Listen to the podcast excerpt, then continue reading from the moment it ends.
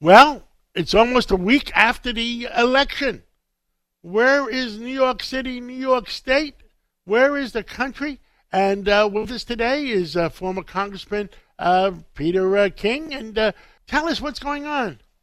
Yeah, I tell you, election night this year was almost like a tale of two worlds for me. I was in Nassau County at the Nassau headquarters, and the votes were coming in, and there was a red wave. Uh, we took two congressional seats. George Santos and uh, Anthony D'Esposito took two seats that the Democrats have held for over almost a quarter century. And then at the uh, we took three state Senate seats for the Democrats, including Todd Kaminsky's old state. We won that by I think it was thirteen thousand votes.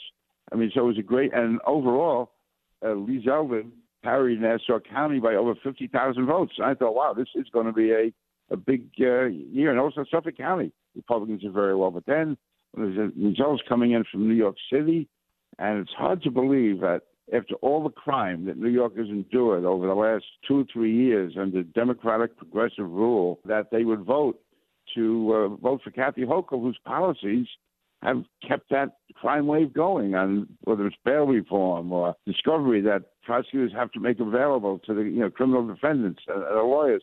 It's just uh, beyond me why so many people would have voted the way they did, but they did.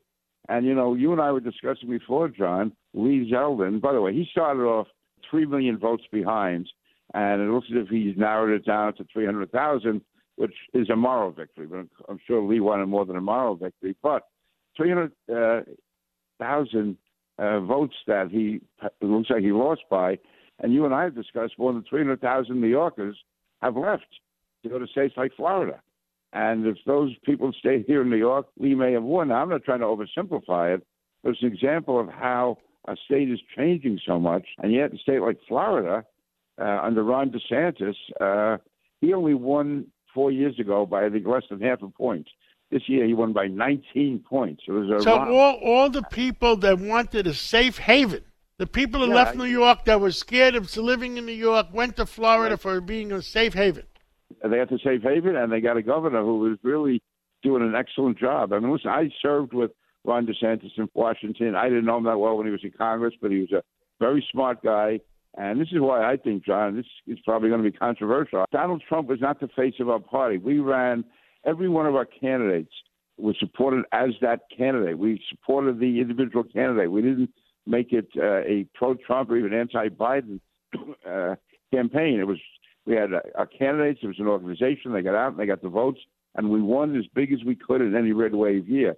I think, unfortunately, nationwide, President Trump became the face of the party, and uh, people, I think, they felt they've had enough. They've had enough of Biden not being competent. They've had enough of Donald Trump saying crazy things, and they got detoured, and we lost our message. We should have been focused on Biden's policies, what Republicans were going to do, and not having Donald Trump giving 90 minute speeches the night before the election or attacking the Senate Republican leader the week before the election or uh, showing up in all these states talking about himself. It should have been all about the Republican message. And also, a lot of the candidates that he pushed, the Senate candidates in the races, they lost. Are you saying that Senate races that Trump supported uh, no. lost mostly last night uh, versus the ones that Mitch McConnell, uh, the senator who's arguing with Donald Trump? Yes, what I've seen, John, the McConnell candidates would have run much better than the Trump candidates. You take, say, like uh, New Hampshire, for instance, Georgia.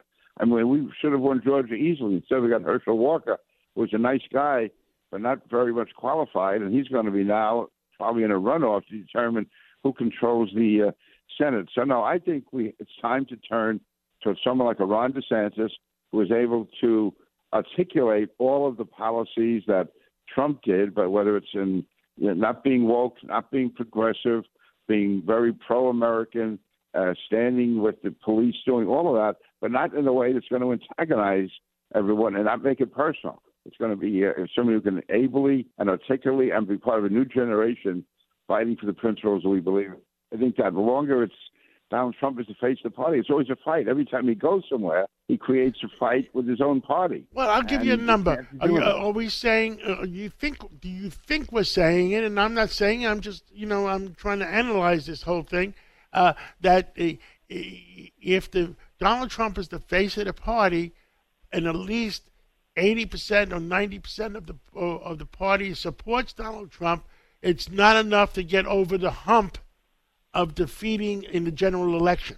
Donald Trump is the one candidate that Joe Biden could defeat. And I know that Trump right now has the support of a lot of people in the party.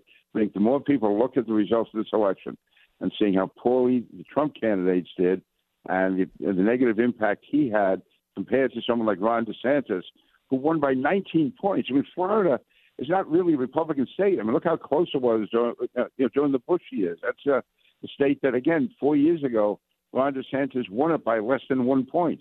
But now he's won it by 19, 19 points. And, and, and, and, and I saw the acceptance speech that uh, that he did, and he pointed out about education. He talked uh, talked right. about so many important things that the people uh, wanted to hear. And yet, last night, when Donald Trump was congratulating different winners, he didn't even he did not mention Ron DeSantis' name. That's the kind of pettiness we have to get away from, and it's it's what's hurting our image as a party. We built up the listen. I supported Donald Trump as president. I thought he did an excellent job. But now it's, it's like it's a personality cult. If you're not for Trump, you're not a real Republican, and that scares off the moderate, independent, swing voters that we need to win. And, I, and that's why I keep coming back to Nassau County. Donald Trump was not the face of our party. Our candidates were, and they won races that had never had not been won in a quarter century. And yet, you know, other parts of the country, states like Virginia, and where we should have done much better than we did. We didn't. I don't think we knocked off any of the Democrats that we thought we would. In California, what happened in upstate New York with uh, uh, with Zeldin? I don't know because boy, if any if anyone in the state, as bad as New York City is a crime, upstate New York, their economy is horrible, and it's a lot of it's because there's no fracking allowed because of Democratic policies, and yet, I mean, to me, they should have come out 80% and voted against Kathy Hochul and voted for you know for Lee Zeldin, and yet they didn't. And all I can think of is that many people, when they see when they think Republican, they see Donald Trump, and they just feel we're going from one one problem to another. Uh, if uh, people would have focused on Lee Zeldin and Kathy Hochul, I think that, in fact, I'm confident Lee would have won. But when you have such a large character in the party, such as uh, uh, Donald Trump, he became the face of a party in too many places. In the places where he wasn't, you know, Republicans did well. Little bit of national uh, of politics, uh, uh, Congressman yeah. King. I saw Sarah Palin lost big in Alaska. What happened there? Yeah, I was a surprise. Uh, I mean, I was not following that race closely, but I know when, when they had like the first election in August, they had a special election. And there was where you can switch your uh, your voting, you know, the ranked choice, you know, whatever they call it up there. And she lost by like one, you know, one point to two points. Now she lost by about 25 points. I don't know what happened up there. I don't know what that's about. I've met Sarah Palin. I've known her over the years. I think she would have been a good member of Congress, but maybe she was also too identified with the uh, Trump wing of the party. And also, President Trump created a split on there. He went after the Republican Senator, Lisa Murkowski, because she had voted against him in, in the Senate. And uh, the party became divided again in Alaska because of President Trump. So I think, listen, we got to, I, I don't enjoy saying this because he and I, I thought, had a very good relationship, but what's gone on over the last few months, and also how many times do people want to hear that he's talking about you know how he really won the election in 2000 and uh, 2020. That election's over. People don't want to keep hearing him talking about how the election was stolen, the election was robbed, and as a result of that, uh, we uh, we don't focus on the real issues. Instead of talking about progressive education, how our kids are being brainwashed, we're talking about whether or not he lost votes in Arizona four years ago. We got a minute left. Anything else you want to tell the uh, American people?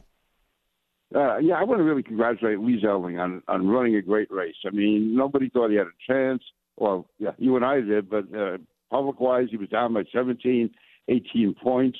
He ended up, uh, if he does lose, it's going to be by barely five points. The Democrats had to bring in every bit of heavy artillery from Bill Clinton, Hillary Clinton, President Biden, the Vice President, everybody in to uh, you know to stop the surge that Lee started. So he to me, he has a great future in politics. We owe him a lot.